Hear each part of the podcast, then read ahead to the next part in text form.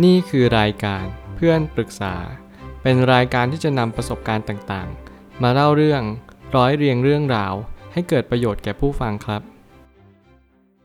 สวัสดีครับ ผมแอดมินเพจเพื่อนปรึกษาครับ วันนี้ผมอยากจะมาชวนคุยเรื่อง อาการแบบนี้จะเรียกว่างี่เง่าได้ไหม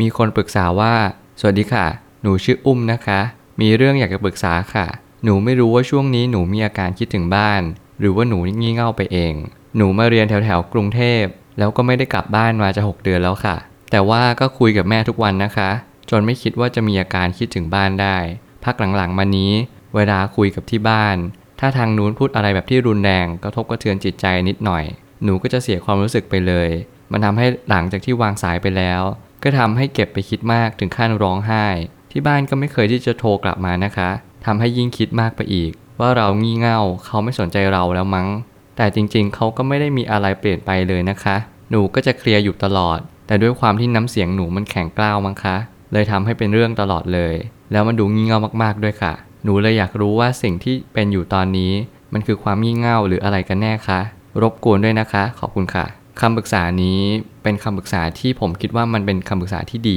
มากๆ เพราะว่ามันคือการสอบทานความรู้สึกตัวเอง เรามีการเซลฟ์ทอล์กเรามีการที่เราคุยกับตัวเอง เพื่อบำบัดความคิดเราว่า เฮ้ย หรือว่าสิ่งต่างๆ มันไม่จริงอย่างที่เราคิด ผมชอบตอนประโยคที่คุณได้ปรึกษาว่าหนูก็จะเคลียร์อยู่ตลอด แต่ด้วยความที่น้ำเสียงหนูมันแข็งกร้าว เลยทำให้เป็นเรื่องตลอดเลย คือบางครั้งเนี่ยเราก็ต้องสอบทานตัวเองว่า อาจจะเป็นเพราะเรากึ่งหนึ่ง ที่ทำให้บทสนทนานั้นอาจจะมีปัญหาเกิดขึ้นมาได้ หลายครั้งเราอาจจะคิดว่า เฮ้ย พ่อแม่เนี่ยจะต้องไม่เข้าใจเราแน่เลย แต่บางทีเราอาจจะไม่เข้าใจท่านก็ได้ เราก็จะต้องมีความเข้าอกเข้าใจท่าน เช่นเดียวกัน เหมือนกับที่ท่านก็ต้องเข้าใจเรา ในส่วนหนึ่งเช่นเดียวกัน ผมเลยตั้งคำถามขึ้นมาว่า มันไม่ใช่ความงี่เง่า หรืออาการคิดถึงบ้านโดยส่วนเดียว ทุกอย่างล้วนประกอบกันขึ้นมาหมายความว่าคุณอาจจะมีความงี่เง่าด้วย คุณอาจจะมีความคิดถึงบ้านด้วย และช่วงนั้นคุณอาจจะมีประจำเดือนก็เป็นไปได้ ทั้งหมดเลย ไม่ว่าจะเป็นฮอร์โมน ไม่ว่าจะเป็นอารมณ์ที่ขุ่นเคือง สิ่งที่สำคัญที่สุดคุณต้องมีสติตามรู้อารมณ์ว่า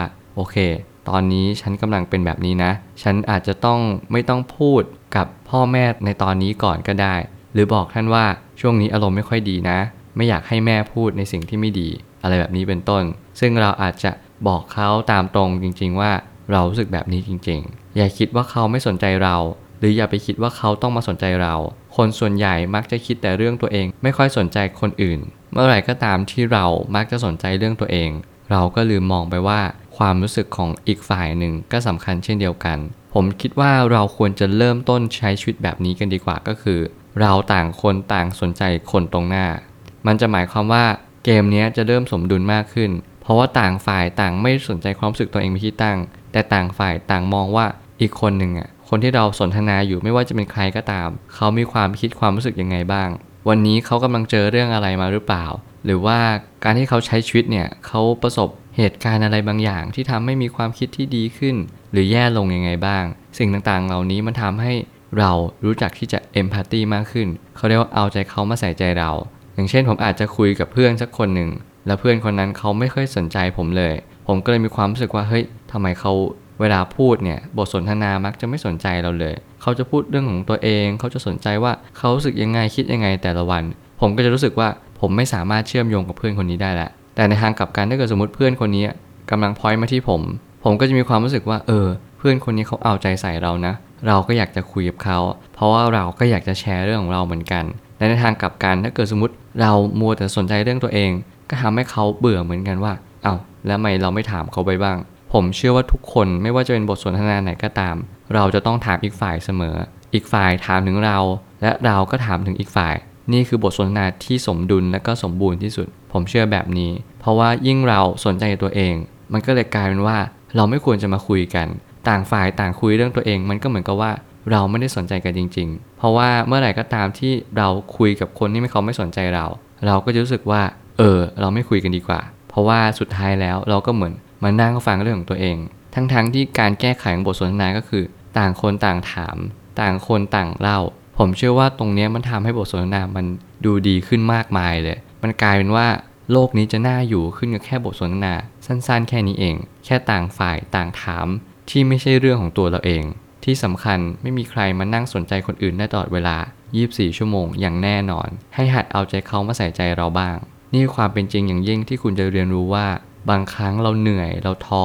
เราสิ้นหวัง เราอาจจะมีความทุกข์ประสบความอะไรก็ตาม ที่ทำให้เราไม่มีแรงที่จะสนใจเรื่องราวคนอื่น เพราะว่าแค่เราคิดเรื่องตัวเองมันก็หนักเพียงพอแล้วแล้วจะบอกว่ายุคปัจจุบันนี้เป็นแบบนี้กันเยอะมาก เราไม่มีพื้นที่เหลือให้ใครเลย เราจมอยู่กับความทุกข์ความทุกข์แล้วแสนสาหัส ผมอยากให้คุณลองมีสติแล้วคุณลองนึกดีๆว่า ถ้าคุณจมกับอดีต ถ้าคุณจมกับความทรงจำและคุณก็จมอยู่กับความทุกข์นานมากเท่าไหร่ คุณก็จะสูญเสียเวลาปัจจุบันไปมากเท่านั้น สิ่งที่คุณจะดึงรั้งให้คนดีๆ ไม่จางหายจากชีวิตคุณไป คุณจะต้องเอาใจเขามาใส่ใจเรา คุณจะต้องนึกถึงคำหนึ่งถึงเขาบ้าง ไม่ใช่นึกถึงแต่ตัวเอง ผมเข้าใจว่าความทุกข์คุณมันมหาศาลมาก ความทุกข์มันยิ่งใหญ่สุดๆ แต่สุดท้ายคุณต้องมีพื้นที่นี้เหลือให้คนอื่นเขาบ้าง เหลือให้ในการที่เป็นที่ปรึกษาให้กับคนอื่น เหลือให้กับการที่เรารับฟังคนอื่นได้บ้าง ไม่ใช่ว่าเราจะมีชีวิตแค่ตัวเราเอง เราจะต้องเหลือพื้นที่ให้คนอื่นบ้าง ไม่มากก็น้อย ยิ่งคุณลดพื้นที่ของตัวเองมากเท่าไหร่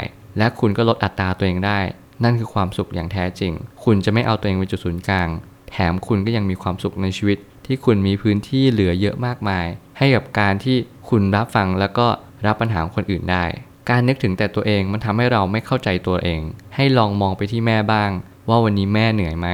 ลองถามท่านดูเผื่อเราจะรู้สึกดีขึ้น นี่คือทริคเล็ก ๆ ที่เราจะต้องถามบทสนทนาเลยทุก ๆ บทสนทนา แม่เหนื่อยไหม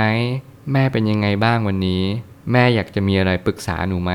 จริง ๆคำพูดพวกนี้เราสามารถพูดกับแม่ได้ทุกตอนทุกเวลา เพราะว่าบางครั้งเนี่ยผมเชื่อว่าคนเป็นแม่ก็อยากได้ยินคำแบบนี้จากลูกเหมือนกัน เราสนิทกันเราเป็นสายสัมพันธ์เดียวกัน แม่ก็จะไม่รู้ไปปรึกษาใครดี ปรึกษาลูกก็ได้ ถ้าลูกมีความเข้าใจ ผมเชื่อว่าทุกคนสามารถเป็นที่ปรึกษาได้ทั้งหมด อย่าไปคิดว่าแม่มีประสบการณ์มากกว่า เราไม่มีประสบการณ์เท่าแม่ เราจะให้คำปรึกษาแม่ไม่ได้ ไม่ใช่ ผมอยากยืมคำที่พี่อ้อยบอกเสมอว่าปัญหาคนอื่นใช้สมอง แต่ปัญหาตัวเองใช้หัวใจ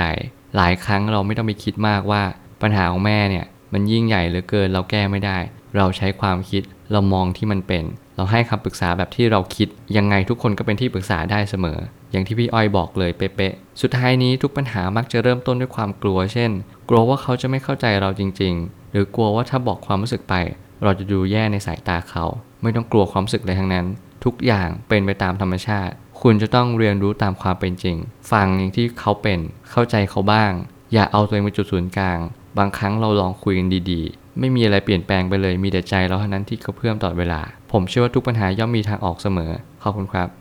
รวมถึงคุณสามารถแชร์ประสบการณ์ ผ่านทาง Facebook Twitter และ YouTube และอย่าลืมติด Hashtag เพื่อนปรึกษาหรือ f r ร e n d Talk ด้วยนะครับ